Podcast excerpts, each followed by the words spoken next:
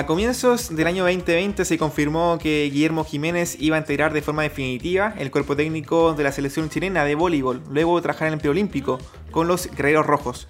Sin embargo, llegó la, pandemia en marzo y todo este avance en su carrera de Guillermo quedó ahí en stand-by.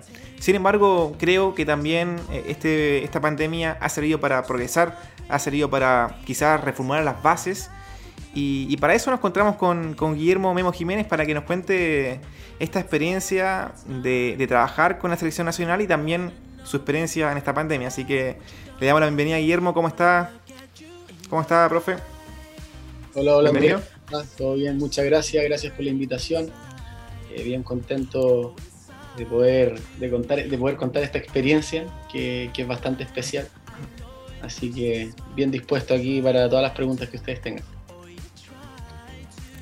Sí, una experiencia bastante importante. Eh, yo me acuerdo que me tocó cubrir el último torneo que, tú estuviste eh, con la Conce, con las chicas de la Conce, que fue en enero más o menos. Eh, después llegó vacaciones en febrero, asumiste en marzo el staff técnico de la selección y llegó la pandemia, a mitad de marzo. Bueno, preguntarte también cómo, cómo, lo viste en su momento, Guillermo, este, este receso, este, este freno a tu carrera. Bueno, la verdad es que mm, no, sé si decirle freno, ¿ah? porque igual, igual uno aprendió, se aprenden muchas cosas de, las distintas experiencias que, vamos teniendo, pero, pero la verdad que sí, un poco frustrante, ¿cierto? Esta, estas ganas con las que yo iba a Santiago a, incorporarme al cuerpo técnico de la selección, una decisión que me había costado casi dos años tomarla, eh, yo ya había tenido una propuesta antes y ahora que la tomo pasa esto. Entonces, a veces siento que el destino, a veces siento que el destino no quiere que me vaya de Conce. Eh, pero pero me lo tomo con tranquilidad, creo que, es una situación que, bueno, esperemos que pase pronto y, aún así súper contento de, poder ser parte de, este proyecto que, por ahora lo más cercano que tiene a gran escala es los Juegos Panamericanos Santiago 2023. Claro, con ese objetivo, Guillermo, eh, ustedes eh, como selección y tú también como, parte del cuerpo técnico se preparan. Sí, sí, bueno, este año nos tocó prepararnos un poquito, un poquito distinto, ¿cierto? Eh, hay un par de jugadores que, a lo mejor están teniendo el, beneficio de estar en el extranjero ya, jugando, compitiendo por sus clubes. Hay otros que, se fueron a Estados Unidos, a, a, sus universidades y bueno, y, el resto eh, trabajando online durante gran parte del año hasta que finalmente pudimos eh, obtener ese permiso, esa autorización de, que un grupo de nueve jugadores se, comenzara a mover con un técnico. Así que bueno, desde ahí empezaron esos nueve jugadores, después pudimos incorporar otra categoría, ¿cierto? De forma presencial, eh, pero, pero estuvieron, los jugadores estuvieron entrenando todo el año. un,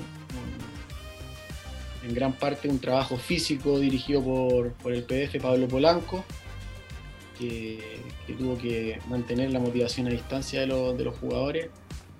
Así que en ese sentido eh, un trabajo súper importante de, Pablo en, los jugadores, sobre todo en la parte psicológica.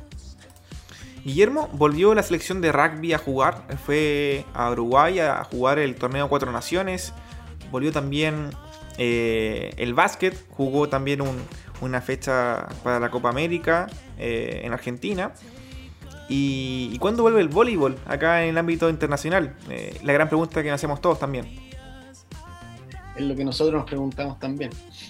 la verdad es que el panorama está súper incierto en el voleibol. algunas ligas profesionales ya retornaron. como te contaba, ¿cierto? en Europa ya nosotros tenemos un par de jugadores que están en, están en sus clubes. Tenemos dos, cuatro jugadores en España.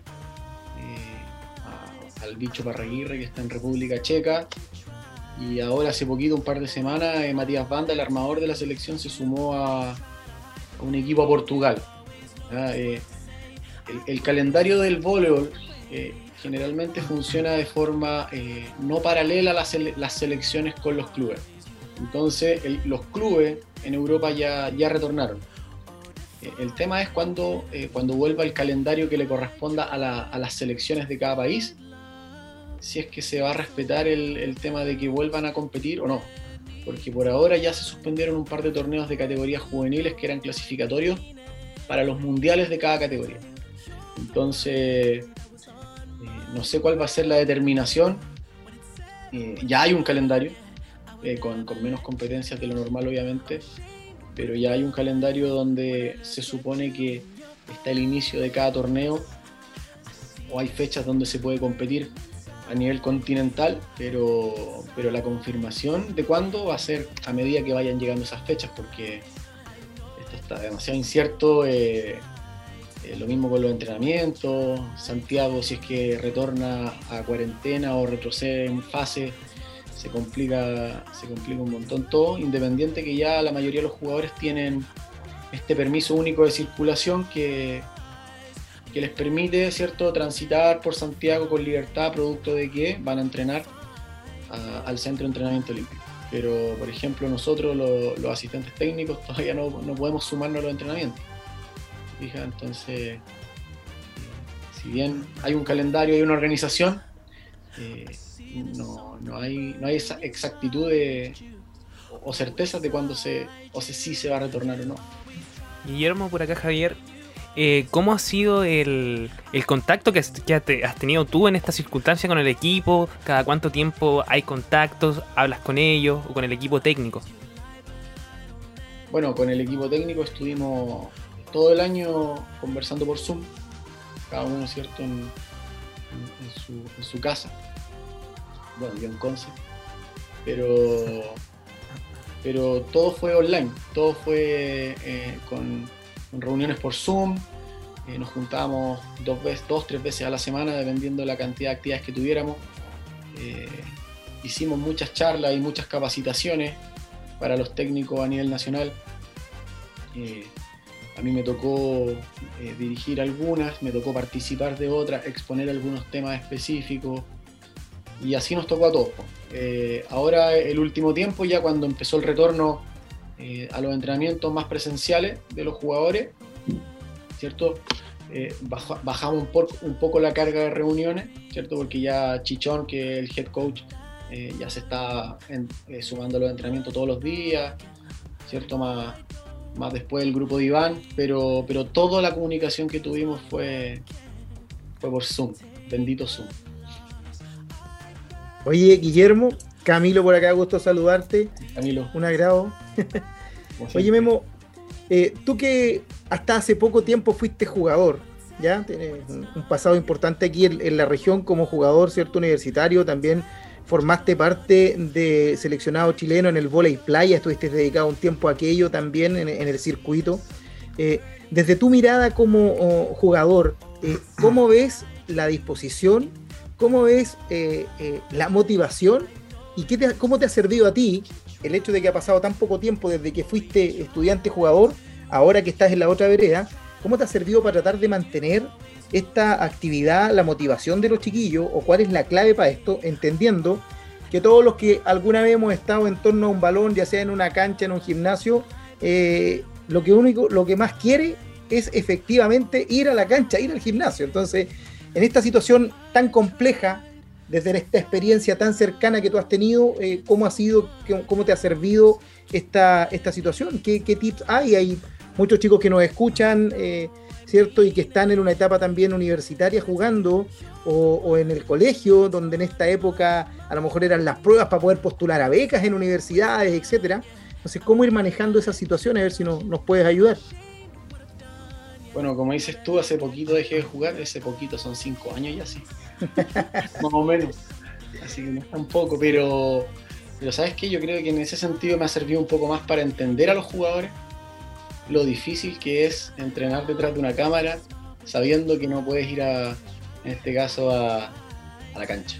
Eh, pero, pero por otro lado, ¿cierto? Como dices tú, eh, al, haber estado en un proceso de selección como el que estuve en el Volley Playa, Eh, entiendo también que estos jugadores, por lo menos los de la selección, tienen la cabeza para poder sobrellevar una situación como la que estamos viviendo.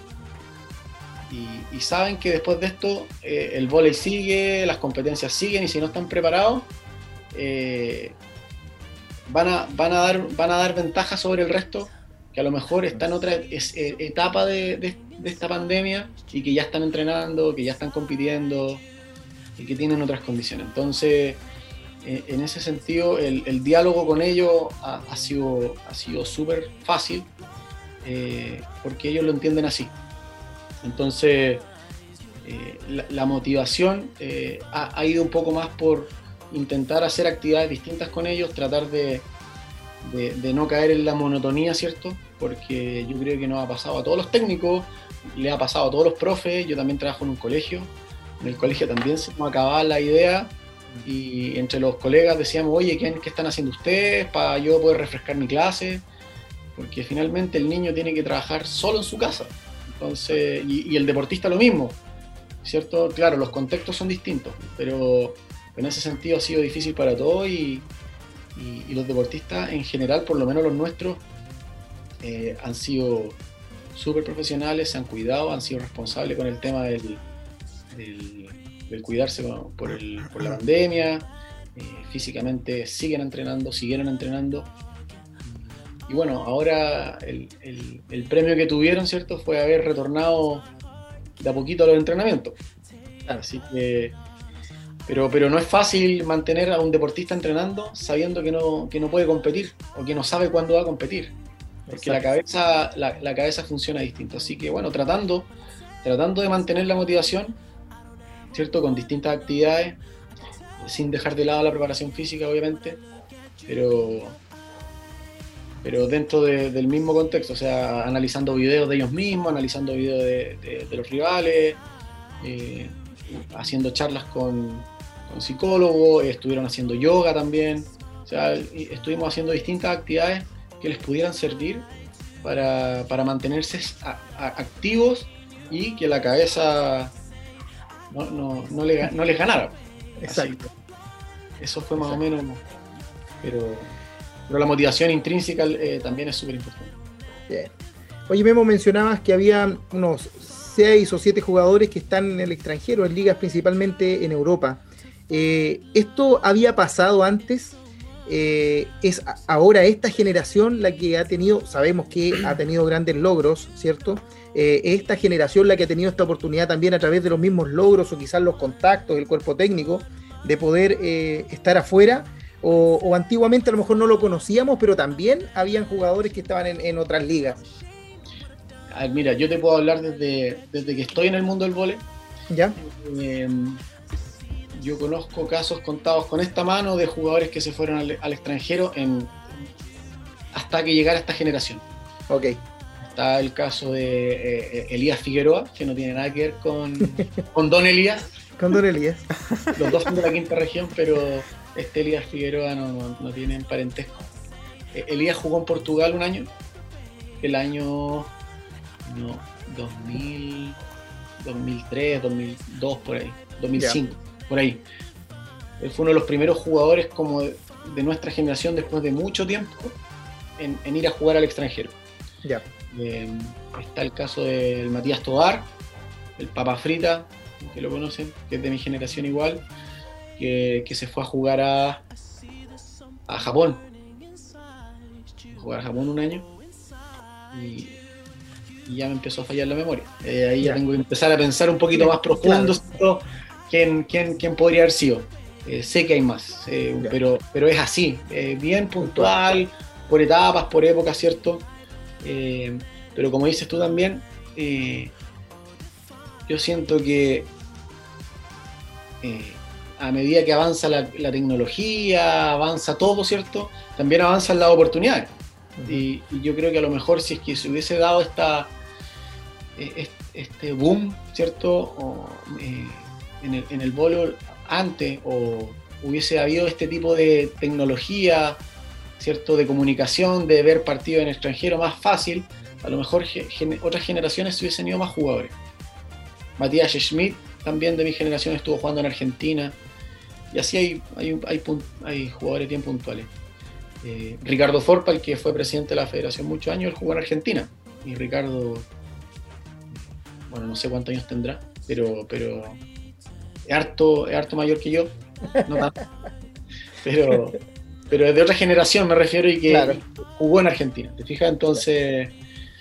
Pero el otro día, por ejemplo, con Matute, eh, con Matías Banda, cuando lo felicité por, por, por su vida a Portugal, les dije que yo en cierta manera los envidiaba de, forma sana, aunque dicen que la envidia sana no existe. Pero que los envidiaba porque podían darse esta oportunidad de jugar profesionalmente al volor. Esto que no significa que es distinto hacer que lo que uno hace, independiente sea pagado, rentado o no, ¿cierto? Sea en el extranjero o no, lo haga profesionalmente desde acá. Te fijas del compromiso y todo eso. Sino que que se pueden ir a una liga a Portugal. Después, bueno, Simón, que empezó en. ¿Dónde empezó jugando Simón? Chuta, no me acuerdo, pero después se fue a Alemania. De Alemania ahora está en el Barcelona de España. Antes de Alemania no me acuerdo.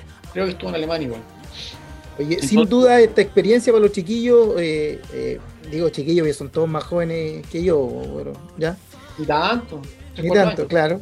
Eh, sin duda enriquece también el trabajo de nuestra selección, el, trabajo de ustedes. Eh, llegarán con nuevas ideas, otras experiencias y claramente con un ritmo de competencia que en este momento acá no se le está pudiendo dar. Así que, ¿cómo ve el cuerpo técnico también ahí el hecho de que los chicos puedan estar en, ya jugando en distintas ligas y en ligas que, que son súper conocidas en ese ambiente? Quizás para nosotros no muy atractivo, pero son ligas que son televisadas semanalmente, eh, tienen una estructura profesional eh, bastante marcada. Eh, ¿Cómo se ve eso desde el punto de vista del cuerpo técnico? Bueno, el cuerpo técnico, Chichón principalmente, dice que mientras más jugadores afuera tengamos mejor. Así que por ese lado contentos, contentos que los que ya están en Europa se mantengan. Simón ya lleva tres temporadas jugando en, Europa. Dusan estuvo en Italia, después estuvo en Argentina, volvió a Italia. Entonces, este año eh, eh, en el mercado de pases, ¿cierto? Cuando se están eh, haciendo los contratos, las negociaciones, tuvimos un par de jugadores con posibilidad de irse a Italia también, otros jugadores que finalmente optaron por, por otros proyectos deportivos. Pero, pero Daniel siempre, yo te, yo te menciono a Daniel porque él es el, el nexo más cercano que tenemos con el profesionalismo en el voleibol. O sea, él tiene todos los contactos, él el que a él le piden jugadores, eh, a él eh, le preguntan eh, por si, le sirve tal jugador o no. Y, y, él también conversa con técnicos amigos para tratar de que nuestros jugadores se vayan a, sus equipos o, a equipos de las ligas donde ellos compitan. Así que en ese sentido John está contento, nosotros también, todos contentos, pero sabemos que necesitamos poner a más jugadores en el extranjero. Gracias, Guillermo. Guillermo, y ahora en el contexto ya de la selección nacional, tú me comentas, eh, bueno, eh, te quedaste en Concepción ahora por el tema de la pandemia. Eh, también cómo fue eso en el tema emocional, el hecho de ya tomar tus maletas para ir a Santiago. No sé si ya te radicaste en Santiago en su momento, en marzo, en febrero. Eh, como decía al principio, fue un poco frustrante. Eh, la ilusión de irse a Santiago, el, dejar todo acá en Concepción. no, no fue una decisión fácil y cuando la tomo pasa esto. Afortunadamente, eh, no alcancé a, arrendar ningún departamento ni firmar ningún ah, contrato de arriendo porque si no estaría, estaría en la quiebra. Pero, pero en ese sentido tuve suerte. Tuve suerte porque estuve, tuve un beneficio eh, de, de, residencia en el hotel de deportistas, donde también hay técnicos viviendo, que es el hotel del CAR. Y me habían dado residencia dos meses en el hotel para yo poder buscar departamento o un lugar donde vivir dentro de esos dos meses. Así que obviamente sí tenía todas mis cosas allá, Todo, toda mi ropa, mi computador, todo, todo, todo, Y acá había dejado arrendado mi departamento, así que yo estaba allá con, cama y petaca, como se dice por ahí en Santiago, sin departamento. Así que... ¿Y ahora dónde vuelvo? ¿Dónde caigo en Concepción? Eh, claro, claro, mi departamento arrendado, eh, pero volví donde, donde los que nunca te fallan, donde los papás. Así que, bueno, yo en, un principio cuando, cuando recién pasó esto, que, se suponía que todo esto paraba por dos semanas, eh, yo me vine a, a, ver a mis papás por dos semanas, dije, bueno, aprovecho de verlos, voy a estar todo el año en Santiago, quizás no los voy a ver para sus cumpleaños ni para el mío, así que voy y me aprovecho de estar dos semanas con ellos y traje ropa por dos semanas y me faltó ropa. Así que. Em, bueno, he estado entre, entre su casa, bueno, principalmente ahí, en el departamento de mi hermano igual. Pero tampoco me convenía arrendar algo acá porque si tenía que volver a Santiago, iba a dejar un arriendo, un contrato de arriendo acá en Conce. Así que hoy, este año, perdón, el 2020 fue un año Gitano para. Gitano, perfecto. Eh, Memo, también tenemos este balance en la Conce. ¿Cuál es tu, impresión acerca de tu periodo como técnico del equipo de la UDEC? Eh, a ver, ¿cómo lo puedo comparar? dejaste muchas viudas como Marcelo Bielsa en la selección. Porque todos te extrañan en la Conce. Imagino que igual tienes sentimientos encontrados con el equipo. También, ¿cómo lo ves en este caso a la institución y también cómo ves eh, tu, tu análisis de esta campaña que, fue por muchos años en el equipo de la UDIC. Eh, sí, pues era un proyecto súper lindo que teníamos ahí con el cuerpo técnico, con Víctor Méndez también, que era la parte logística de todo esto. Y, se estaba armando, se estaba armando dos buenos equipos, ¿cierto? Se estaba haciendo una reestructuración del equipo femenino, ¿cierto? Que estaba cumpliendo un ciclo con jugadores que ya estaban terminando y en el caso del voleibol masculino, eh, ya había un equipo más consolidado, con jugadores nuevos, ¿cierto? que estaban tomando buen ritmo, así que eh, estaba, yo estaba contento, súper contento, como dices tú, eh, sentimientos encontrados, porque por un lado me, voy a me fui a la selección, pero por otro lado dejaba un proyecto que, que habíamos partido hace poquito, o sea, digo hace poco, tres, cuatro años. Entonces, eh, con, varios resultados bien buenos. El primer año la final de la Liga 1 con las damas, eh, al año siguiente la final del Nacional Universitario con los varones. Eh, o sea, fue un, fue un, periodo donde tuvimos buenos resultados en distintas competencias.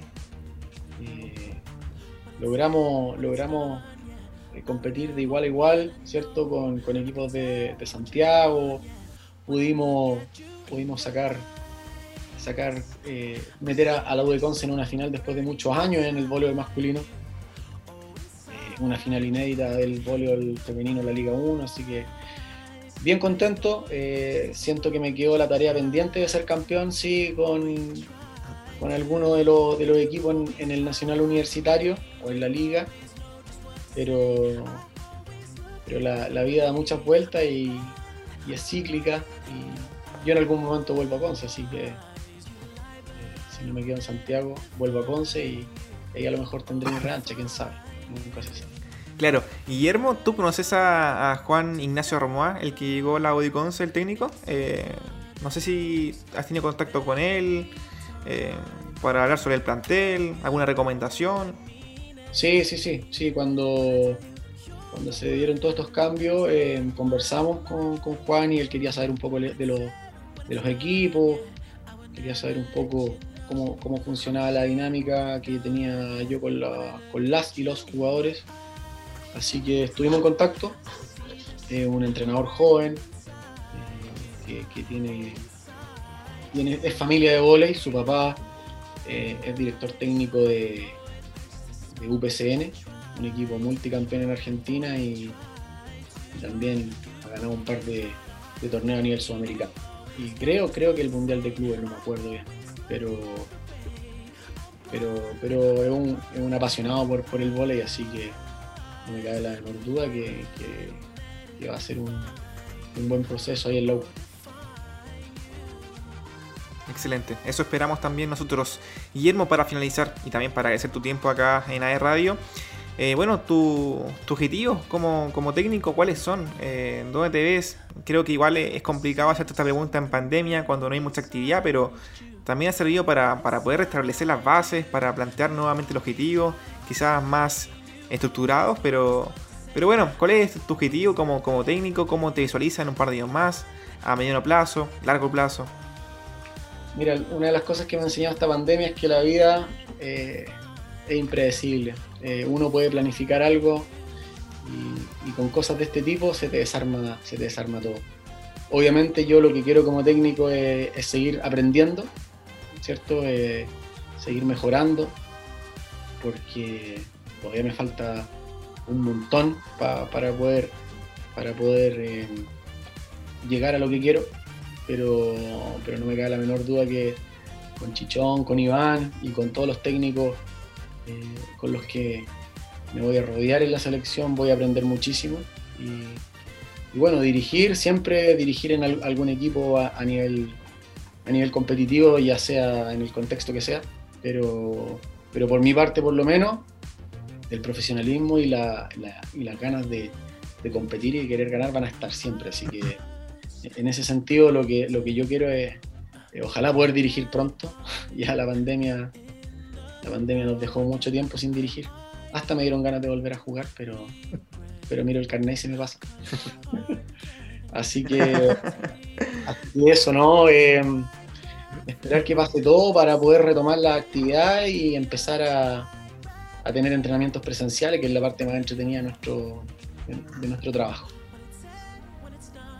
Claro, eso esperamos, Guillermo, que vuelva la presencialidad para, el deporte, algo muy importante para el desarrollo de uno, para, los deportistas y también para el progreso de cada selección nacional. Así que, Guillermo, te agradecemos el tiempo nuevamente acá en AE Radio y, estamos en contacto, quizás ya para, para entrevistarte ya cuando vuelva el vóley. Ojalá que sea un tiempo no tan, no, tan largo.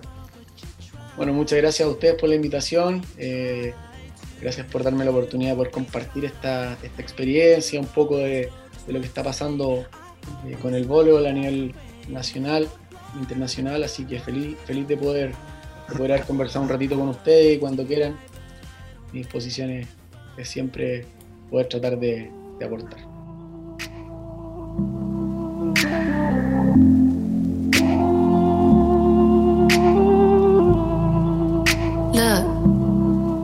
I just wanna break up all your shit.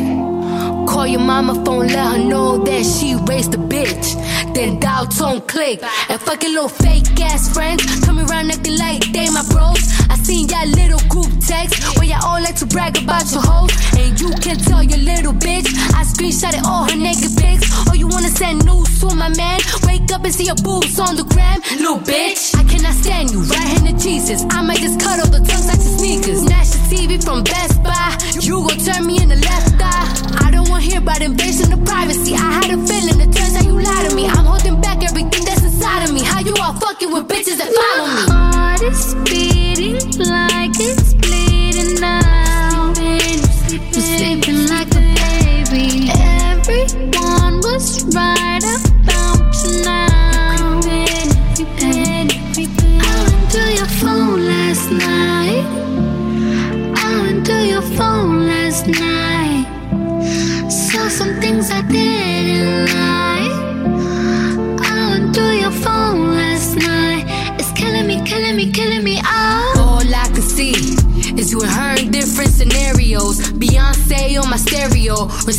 on repeat. I'ma make a bowl of cereal with a teaspoon of bleach serve it to you like here you go. Nigga, bon appetit. Look, do you give it to her raw? You love her or not? You risk your home for a hoe from the bar? You really want them hoes? You can have them bitches. You don't even cheat with no bad bitches. This shit is eating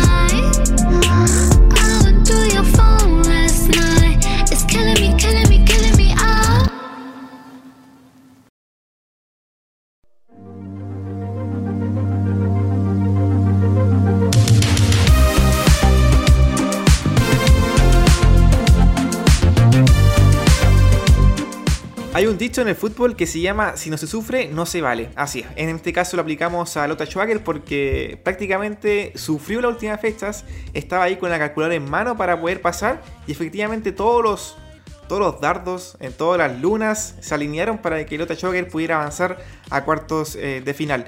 Eh, ahí Alonso también comentó que fue el equipo de menos a más y efectivamente esto pasó porque Lota Schwager partió de manera irregular, pero ya en las últimas jornadas del Grupo Sur demostró eh, un progreso bastante importante. Al fin, ya acá el, último sábado ganó 4-0 a Pilmahue, eh, una goleada importante que generó que Lota Schwager eh, pudiera avanzar a cuarto de final.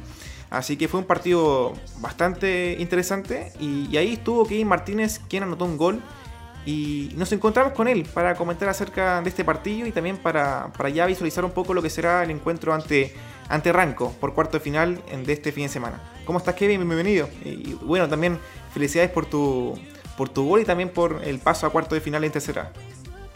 Hola, buenas tardes. Sí, la verdad que bastante contento. Eh, como decías tú, hemos venido de menos a más. Eh, ha sido importante el apoyo de, de, cada compañero y muchas veces cuando se perdía, ellos te apoyaban igual mutuamente con los profesores nunca perdimos la, fe de que se podía clasificar, a pesar de que recibíamos muchos comentarios negativos. Eh, nunca se perdió la, fe, estuvimos siempre conscientes de lo que estábamos haciendo, de que se estaba trabajando bien. Y desde el partido de Ranco, que la verdad que eh, cuando perdimos ya con Ranco de visita, eh, fue un resultado mentiroso porque nosotros habíamos jugado de buena manera y creo que ese fue el punto de inflexión de nosotros, donde fue que nos afirmamos más, a pesar de haber perdido y, pensar de que estábamos afuera. Eh, los profesores hablaron con nosotros, nos dijeron que estuviéramos tranquilos, que no se podría reprochar nada porque habíamos jugado bien. Pero el fútbol se gana con goles y ya después con, con Rengo nos, soltamos. Fue, algo diferente, eh, fue un partido clave para nosotros. Y bueno, ya la del otro día, lo de Pilmagüe, fue donde tuvimos nuestro fútbol, donde lo que veníamos haciendo eh, cuando estuvimos en pretemporada, inicio de año, antes de la pandemia. Y la verdad que el otro día fue un partido muy bonito, un partido muy lindo. Eh, todos mis compañeros jugaron bien, los que entraron también y estamos bastante contentos, pero no, no satisfechos porque sabemos que tenemos que ir por más. Claro, ahora prácticamente no hay margen de error, eh, Kevin. tienen que ganar, me imagino, sacar un, algo positivo este fin de semana ante Ranco y después ya de visita abrochar este, este pasaje eh, a semifinales. Queda poco entonces para, quizás lograr el objetivo que es el ascenso al fútbol profesional. Sí, la verdad que estamos bastante motivados. Eh, ya estamos casi en lo último, gracias a Dios. Eh, ahora, como decimos nosotros, estamos empezando de cero porque no dependemos de nadie, de ningún equipo, sino que dependemos estrictamente de nosotros, de cómo juguemos. Y empezar esta semanita ya con el con haber clasificado nos, alegra bastante. El Ranco ya es un, rival conocido.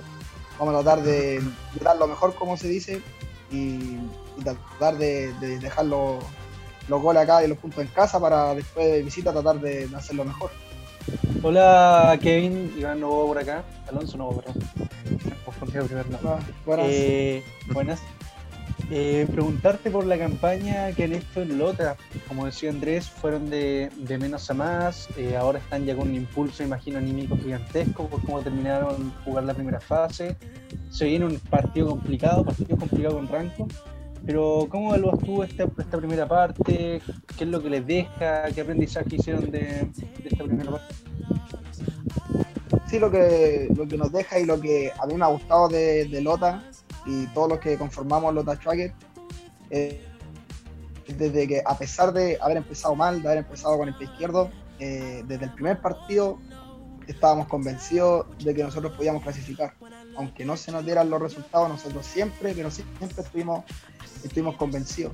Y, eso lo tomo como, como que el equipo estaba bien comprometido, eh, no perdimos la fe, siempre nos ayudamos acá entre los compañeros si alguien necesita algo y eso nos, formó, nos hizo fuerte como grupo, nos hizo muy fuerte. Como decía anteriormente, las críticas siempre nos llegaron, pero nosotros tratamos de, sacarlo, corregir, tratar de, lo mejor los partidos, corregir.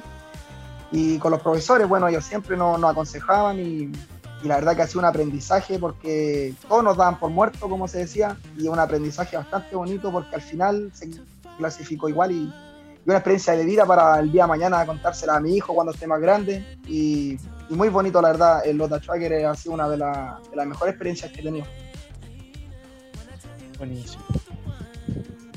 Hola Kevin, ¿qué tal? Javier por acá. Hola, hola. Felicidades primero que todo. Y mucho éxito en todo lo, en todo lo que se viene. Y quería hacerte una pregunta respecto al, a cómo ha sido el jugar, el tener que jugar ahora actualmente sin el público, sin el aliento de los hinchas que quizás en los años anteriores siempre habían estado ahí con ustedes. Sí, la verdad que es algo que se extraña mucho porque el hincha siempre cuando te grita como que uno le da como más fuerza, le gusta cuando están tomando el bombo, cuando están silbando o gritando los goles, la verdad que es algo que se extraña mucho. El otro día los hinchas igual fueron a apoyarnos por detrás de la reja. Sabemos que eso no lo permiten en la división, pero eso se escapa de nosotros porque por más que uno les diga a ellos, los dirigentes se comuniquen con ellos, ellos igual van a ir, entonces algo que se nos escapa de las manos, pero algo muy bonito a la vez, que se nota que ellos también eh, están comprometidos con nosotros. El otro día con, con, Rengo cuando jugamos ahí se escuchaba como que había mucha gente y eso para nosotros fue, fue bonito, es como que es como que la gente estaba dentro del estadio, a pesar de que estaba por fuera de la reja, eh, era como que estaba en la galería y, se sintió algo muy, muy bonito, algo que se extrañaba bastante. Y el apoyo de la gente siempre va a ser fundamental para, cuando uno juegue de local. Genial, Kevin. Kevin, otra pregunta es cómo ha sido este, este retorno, este año complicado con, con, una pandemia en sí, el estar lejos de las canchas por un tiempo, cómo fue la vuelta Sí, la vuelta, como, como se dice, costó un poco, ya que nosotros solamente veníamos haciendo videos por Zoom, como en este momento, a la mitad de la pandemia aproximado, y la verdad que costaba, costaba bastante porque no era lo mismo que entrenar así en conjunto con los compañeros. Al inicio, cuando llegamos, igual eh, fue, fue un poco difícil, ya que no podíamos tener contacto, sino que teníamos que entrenar cada cierta distancia y fue un proceso el cual había que hacerlo porque era por el cuidado de nosotros y la salud de nosotros. Todos tenemos, tenemos familia, yo en especial tengo un hijo y, gracias a Dios no nos ha pasado nada, el virus no, no, no nos ha tocado, entonces fue un, proceso bastante largo, la pandemia fue súper larga, fue desde el primer día que nos dijeron que, yo recuerdo que me dijeron los profesores, no creo que dure más de dos semanas, y pasaron meses, entonces fue algo fue algo que no se nos escapó de las manos, pensamos que ya en dos semanas íbamos a estar de vuelta y, no, fue esto fue mundial, entonces se extrañó mucho, yo muchas veces no podía salir a correr porque estaban los, los, militares acá abajo, yo que vivo acá en la zona de playa, entonces eh, fue algo bastante difícil para nosotros, en lo, económico también,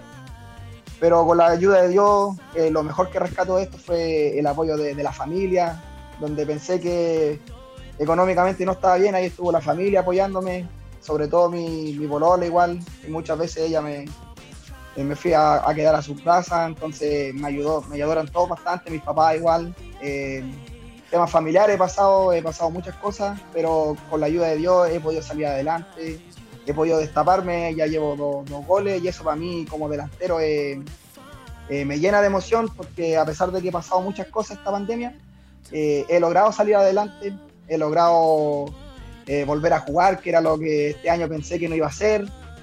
Entonces, la pandemia también dejó un gran dejó una gran cosa aquí en el, corazón que no, sé cómo explicarlo en este momento. Entonces, el volver a los entrenamientos fue, fue lo mejor.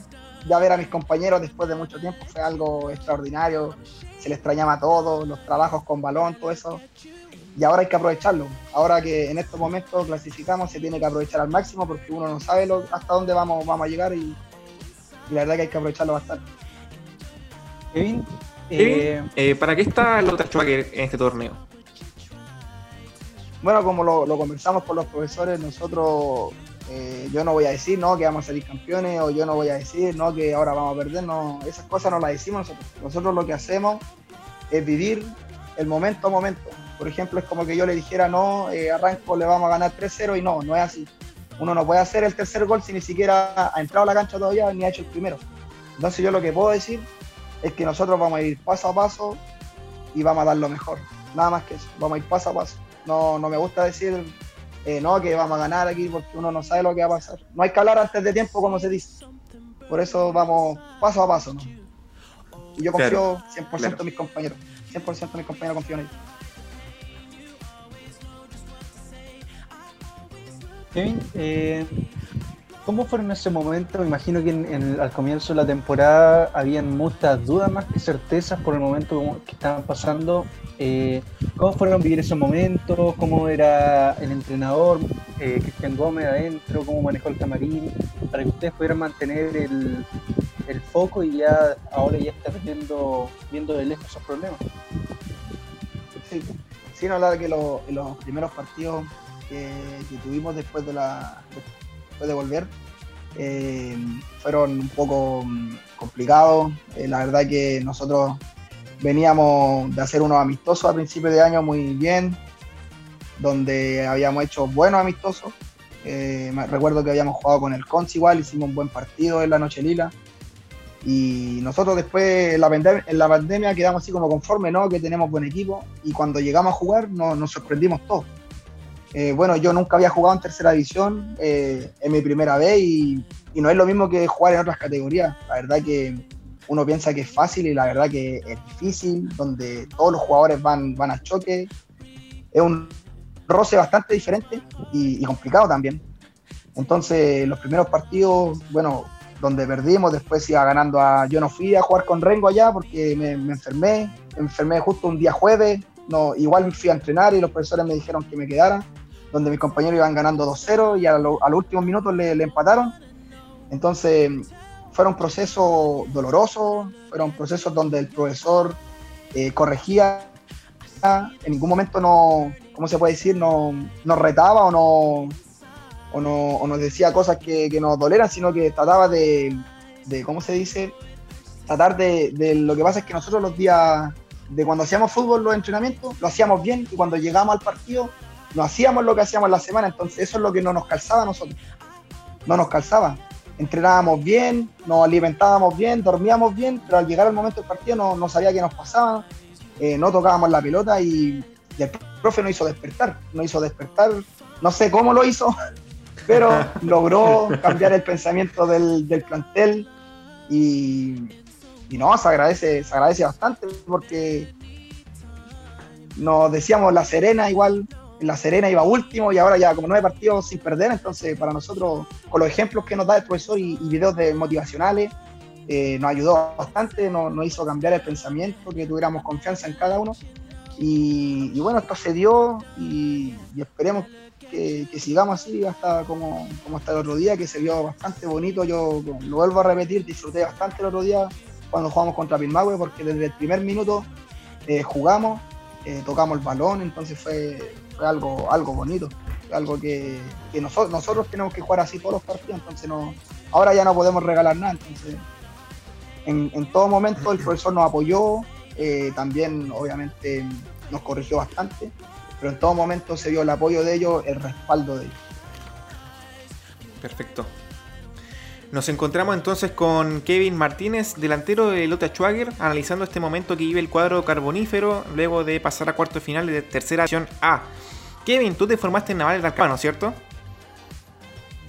En Deportes de Concepción. Deportes Concepción. Tuviste un claramente, sí, disculpa. Tuviste un paso por la por la U de Chile, ¿cierto? Sí, como, como sub-20. Eh, se fue desafiliado el Conce y ahí tú te fuiste a la U de Chile. ¿Cómo fue ese paso, Kevin? Que fue un, paso bastante mm, grande, como se puede decir, pasar de, un club al cual yo hasta el día de hoy lo amo, al, Conce lo, apoyo.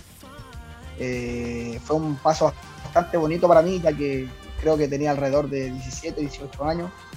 Eh, cuando me fui para allá, yo nunca había, me había ido tan lejos de mi casa y, primero fue difícil porque se extrañaba la familia, eh, los amigos, entonces ya después cuando me di cuenta dónde estaba, eh, ya sabía lo que tenía que hacer, tenía que jugármela. Y fue una experiencia bastante bonita donde conocí a muchos jugadores como Boseyur, eh, Johnny Herrera, Ejara, los que estaban ahí. La verdad que yo no podía, en ese momento no me la podía creer que estaba entrenando con ellos, haciendo pretemporadas con ellos.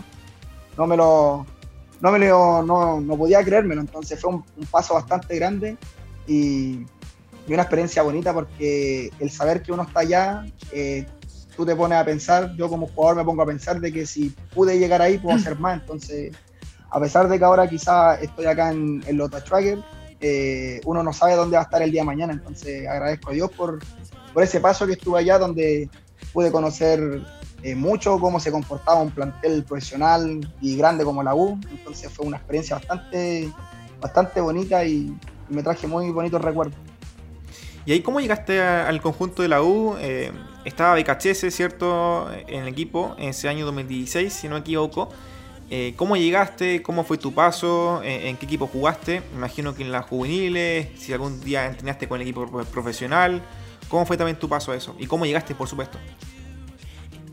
Sí, eh, bueno, cuando desafiliaron al Conce, me, llamó el ayudante de, de BKHS, no, no, recuerdo bien el nombre, creo que algo de. Le decían el. Nicolás Díez. Paqui, el Paqui, algo así, Paqui le decían. Ah, el Paqui Menellini, sí, sí, sí, sí. Francisco Menellini. Sí, le, decían, bueno, yo, lo conocí así por Paqui, Paqui, entonces. Eh, creo que él me, había, él, me llamó, yo no sabía, no sabía quién era y cuando me dice que era el ayudante de BKHS yo me, me volví loco, no, no me lo podía creer, me volví loco y me dijo que me, querían allá y, yo pensando que me estaban haciendo una broma y después cuando vi que me empezó, cuando después al otro día me llamó BKHS, el personal, yo dije, no, esto de verdad no es un sueño.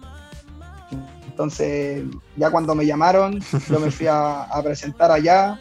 Eh, primero entrené con, los juveniles porque el plantel todavía no, no llegaba a hacer la pretemporada.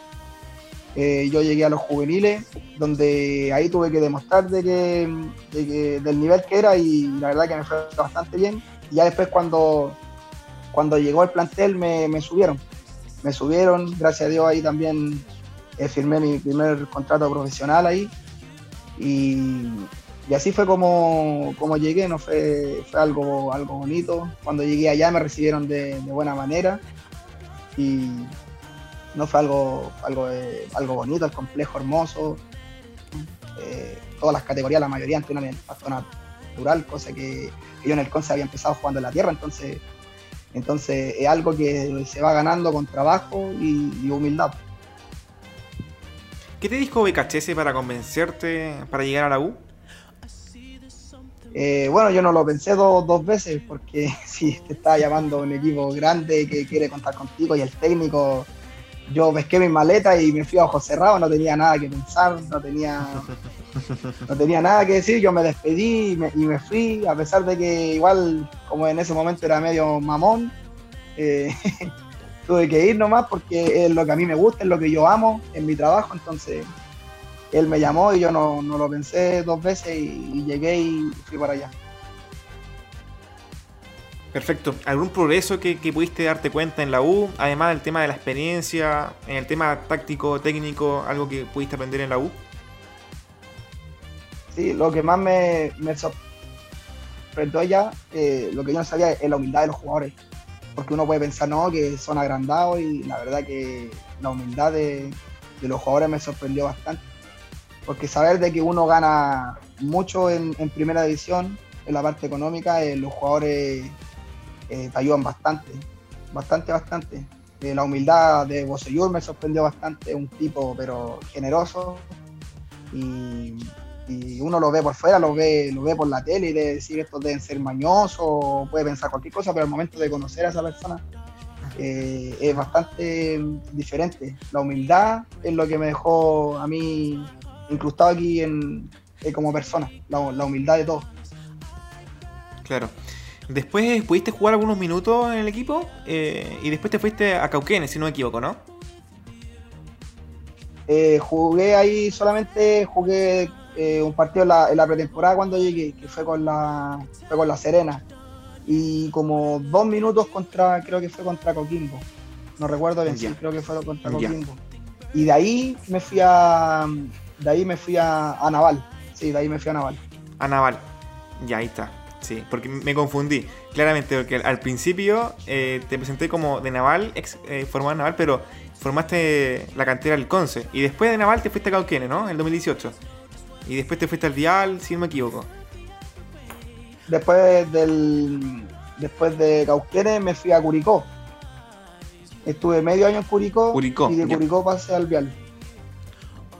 Súper. O sea, una carrera bastante completa a tus 23 años, Kevin, con mucha experiencia. Sí, con, la verdad que son pasos bonitos. No se me ha, tocado todavía la, oportunidad de, consolidarme, pero eh, yo sé que va a llegar porque he hecho las cosas bien y, por temas de, entrenadores, por ejemplo, en, cuando llegué a Curicó, el entrenador con el cual yo me presenté me dejó, que fue el profesor El Pillo Vera. Él me había dejado y resulta que él después se fue a Grecia y llegó otro entrenador que no me conocía, entonces fue bastante complicado eh, ese, ese proceso donde tuve que, bueno, adaptarme a lo que él me decía y en ningún momento fui citado, pero, pero sí el entrenar con, con Curicó me, fue formando igual como jugador, aprendiendo cosas tácticas y, viendo también el comportamiento de, cada jugador. Ahí estuve con, con, Vargas, que ahora está en el, en el Conce, eh, no, el, un tipazo, súper humilde, siempre me, ayudaba, me, decía que tenía que tratar de hacer siempre las cosas mejor, que me alimentara bien, que en las mañanas llegara temprano y fuera al gimnasio, entonces eh, fue igual, fue un apoyo ahí en el plantel, entonces de ahí de Curicó fue un apoyo bastante, bastante importante. Super, Kevin, te agradecemos el tiempo por estar acá en, en AE Radio y bueno, también te deseamos éxito para, este fin de semana contra Ranco y, también para lo que será este, este fin del torneo. Eh, se vienen cuatro finales, cuarto final, semifinal y ya está el ascenso, que imagino que es el objetivo que, que ustedes tienen para esta temporada. Sí, la verdad que sí, que ese es, lo, el, objetivo, el objetivo que, que tenemos y como digo, vamos, vamos paso por paso y bueno, muchas gracias por por la entrevista.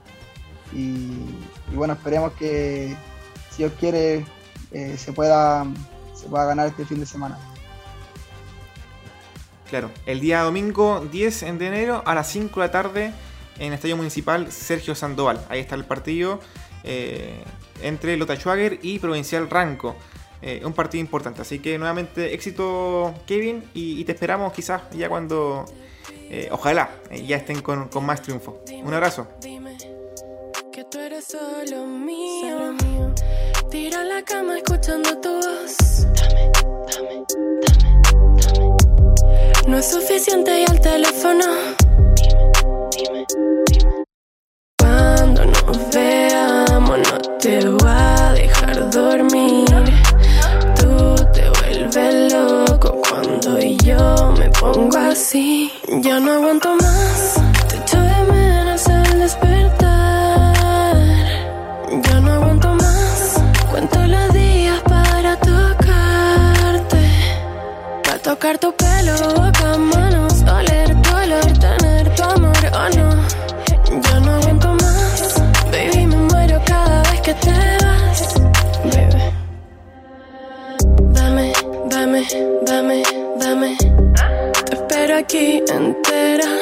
Dime, dime, dime, dime que yo soy tu princesa.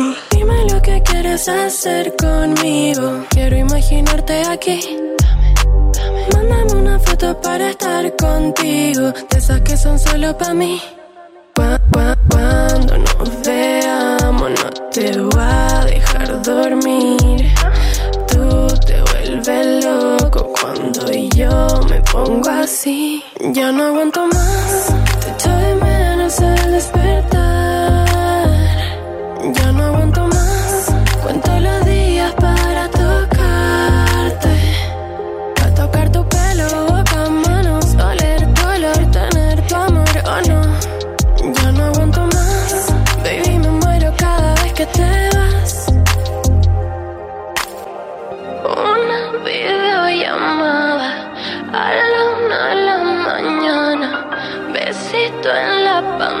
pantalla, quítame las ganas. A veces el tiempo falla y no te veo semanas. Me dice que me extraña, que me quiere en su cama. Cuando nos veamos, no te voy a dejar dormir. Tú te vuelves loco cuando yo me pongo así. Ya no aguanto más, te echo horas al despertar. Ya no aguanto más. Cuento los días para tocarte. Para tocar tu pelo, boca, manos. Oler tu olor, tener tu amor, oh no. Ya no aguanto más. Baby, me muero cada vez que te vas.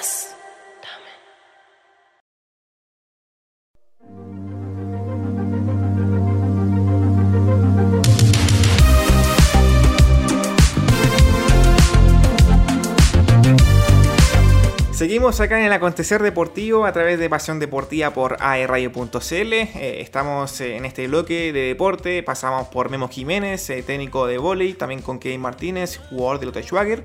Y ahora nos quedamos en la última parte de este programa con Camilo Aguayo, nuestro panelista.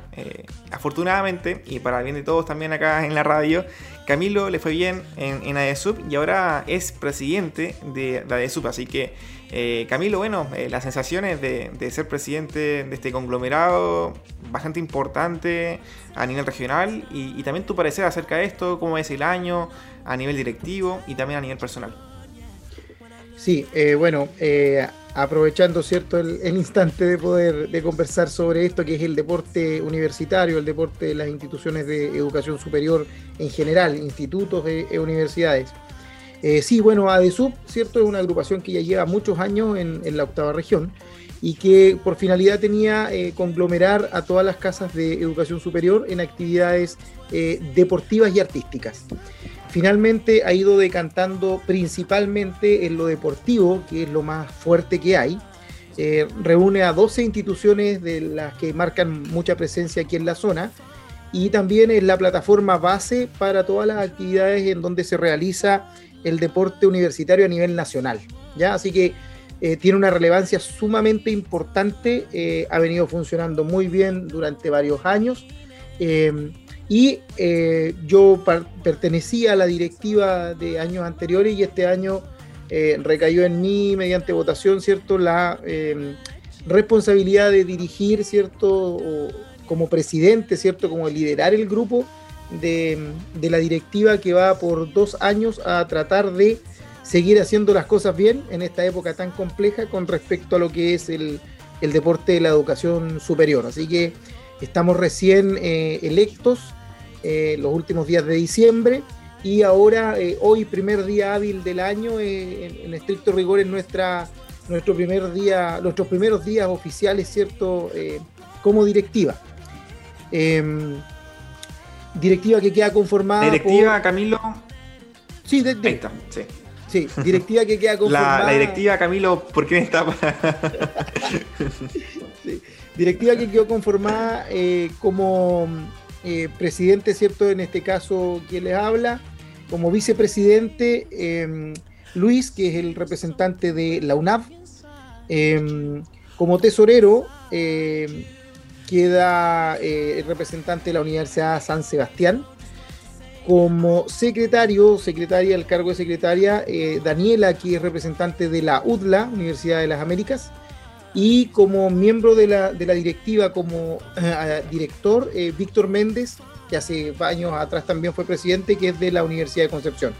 Así que está bastante bien distribuido entre distintas universidades e institutos el, la directiva que tiene a cargo estos dos años de trabajo. Perfecto. Dos años de trabajo entonces para esta eh, directiva, para esta nueva directiva que es presidida por Camilo Aguayo.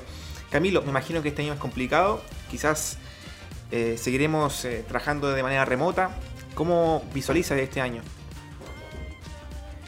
Sí, la verdad es que hay muchas tareas por hacer, pero creo que hay dos que son principales en este caso para nuestra agrupación. La primera es eh, tratar de mantener la, actividad, ¿cierto? En esta modalidad que ya eh, está más o menos eh, confirmado para todas las instituciones que el primer semestre va a seguir siendo online o una modalidad mixta en, lo que se refiere a lo académico.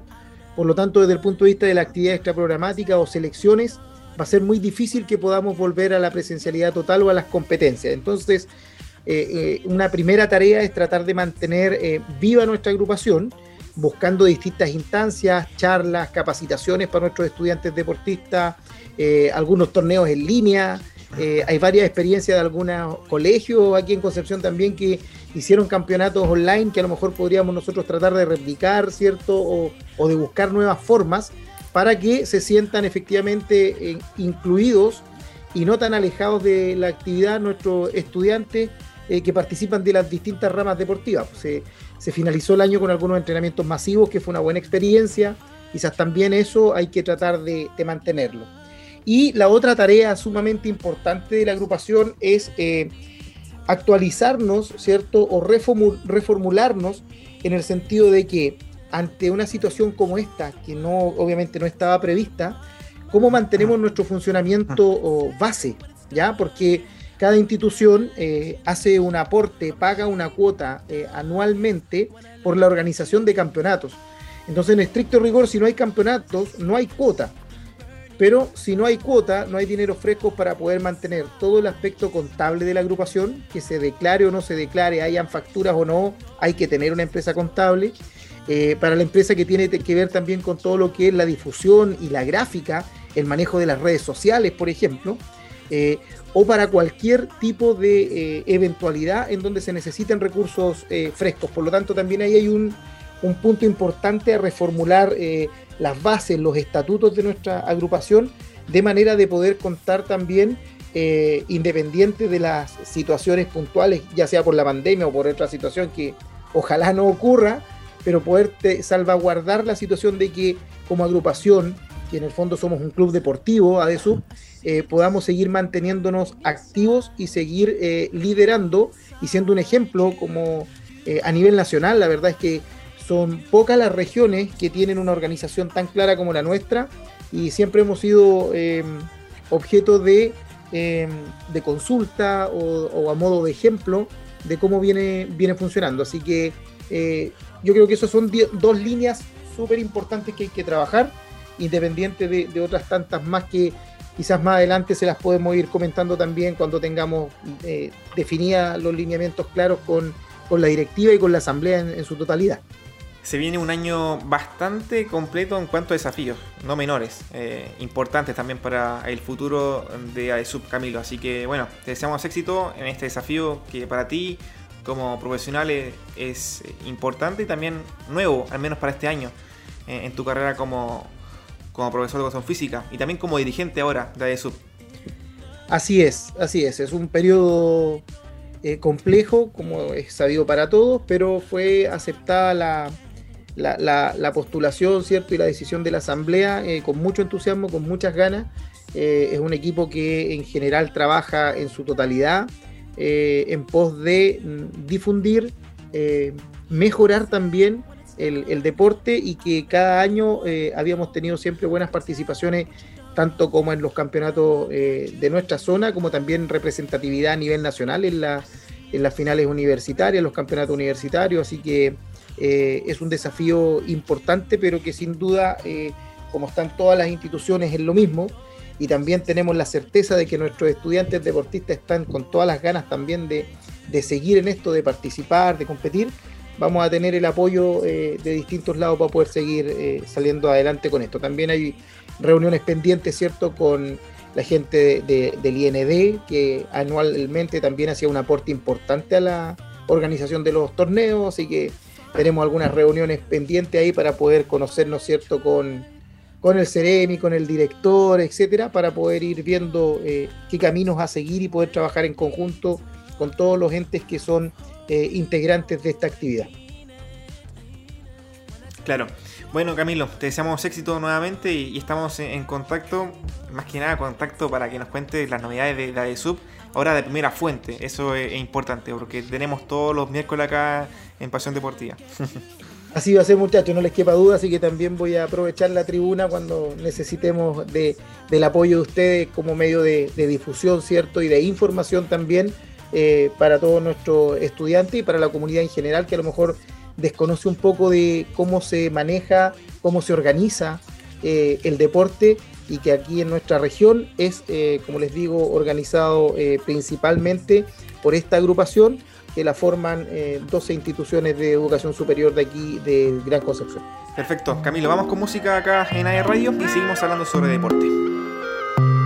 Llevo tiempo diciéndoselo que algo mejor se merece, perdiendo su tiempo sigue sabiendo que no me pertenece. Y desde que la conocí, se va con su amiga para la rico, pero cuando le sube la nota, siempre vuelve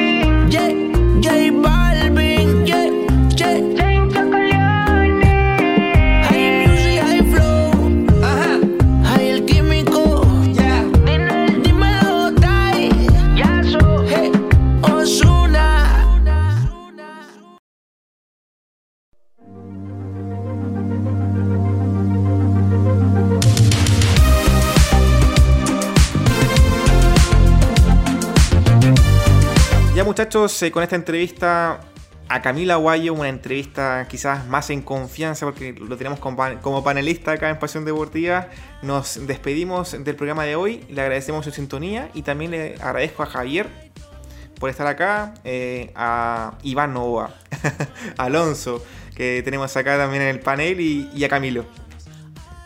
Muchas gracias Andrés, un honor y un privilegio estar con usted aquí.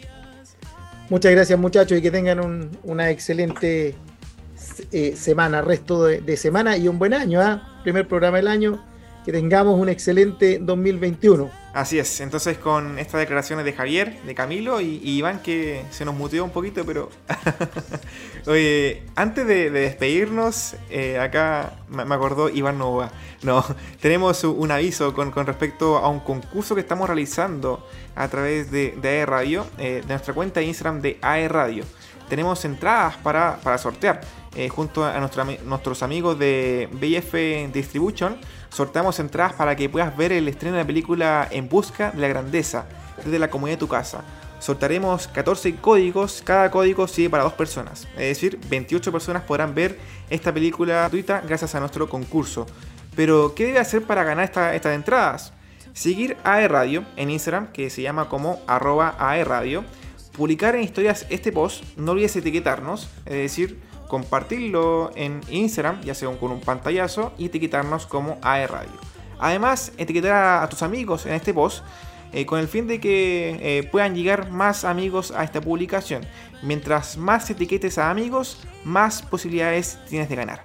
Ojo, eh, es importante que la persona que etiquetes también debe seguirnos. Así que ahí están las recomendaciones para que usted se pueda ganar una entrada para ver la película En Busca de la Grandeza. Eh, a través de, de radio y también de nuestros amigos de BF Distribution. Ahí está entonces el aviso, Javier. Me imagino que ya estás participando. También Iván Novoa. Justamente, gran, gran panorama, imagínate, de la, de la comodidad de tu casa, prácticamente estar en el cine, se podría decir, con todas las comodidades, ahí no tenéis que meter comida escondido, ahí tú mismo puedes estar comiéndote un plato de, arroz, acostado viendo la película. Oye, traer la pizza, traer la pizza al cine, no sé si alguien llevó una pizza al cine. Yo he visto personas que llevaban pizzas familiares al cine. el olor que dejaba en la sala. bueno, sabía el tiro cuando llevaban comida. Sí, o esta empanada, papá. Película basada en el deporte, ¿ah? Así que para los chicos que nos escuchan, espero precisa. Sí, precisa. En busca de la grandeza. Así que si usted etiqueta a un amigo, etiquételo 100 veces etiquete 100 veces a Javier Troncoso, etiquete 100 veces a Camilo y etiquete 100 veces a, Iván. no, Iván es, es, Alonso, que lo tenemos acá como nombre Iván Novoa. Así que bueno, gracias muchachos por su sintonía nuevamente en AE Radio. Nos encontramos el próximo miércoles a la misma hora de siempre, a las 15 horas a través de aeradio.cl. Que tengan un gran miércoles y una gran semana. Nos encontramos nuevamente el próximo miércoles. Que estén bien. Chau, chau, chau, chau. Hey. Un elefante muy elegante, la trompa muy larga, la trompa gigante. Uh, muy larga. Uh. Gigante. Hey. Gigante. Hey. Let me take you to the zoo. Zoo, zoo, zoo, zoo, zoo. Zoo, zoo, zoo, zoo, zoo, zoo. Seré tu pantera negra. Look at you, look at you. Serás conmigo alegre, llevaré a la jungla. Jungla, la, la, la, la. Vamos a jugar sin ropa. La trompa, pa, pa, pa, pa, pa, pa, pa. La trompa, pa, pa, pa, pa.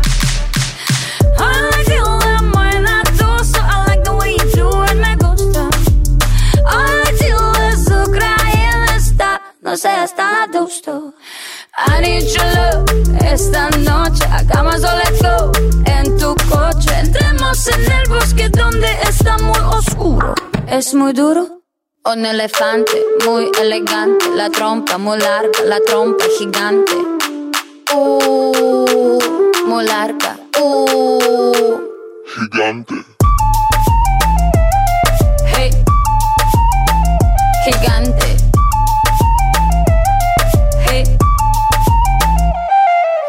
No les tengo miedo a los grandes troncos. No tengo miedo de recoger hongos. No les tengo miedo a los chicos rudos. Quita, quita, quita tus escudos. Mírame, mira, mira, mira, mira. Siénteme y escucho sin mentiras. Rainforest, no estoy sola. Feel the tropical love, tenemos cuatro horas. I like the way you move la trompa. Feel the Let's play the game of love, Un elefante muy elegante, la trompa muy larga, la trompa gigante. Uh, muy larga. Uh. Gigante. Hey. Gigante.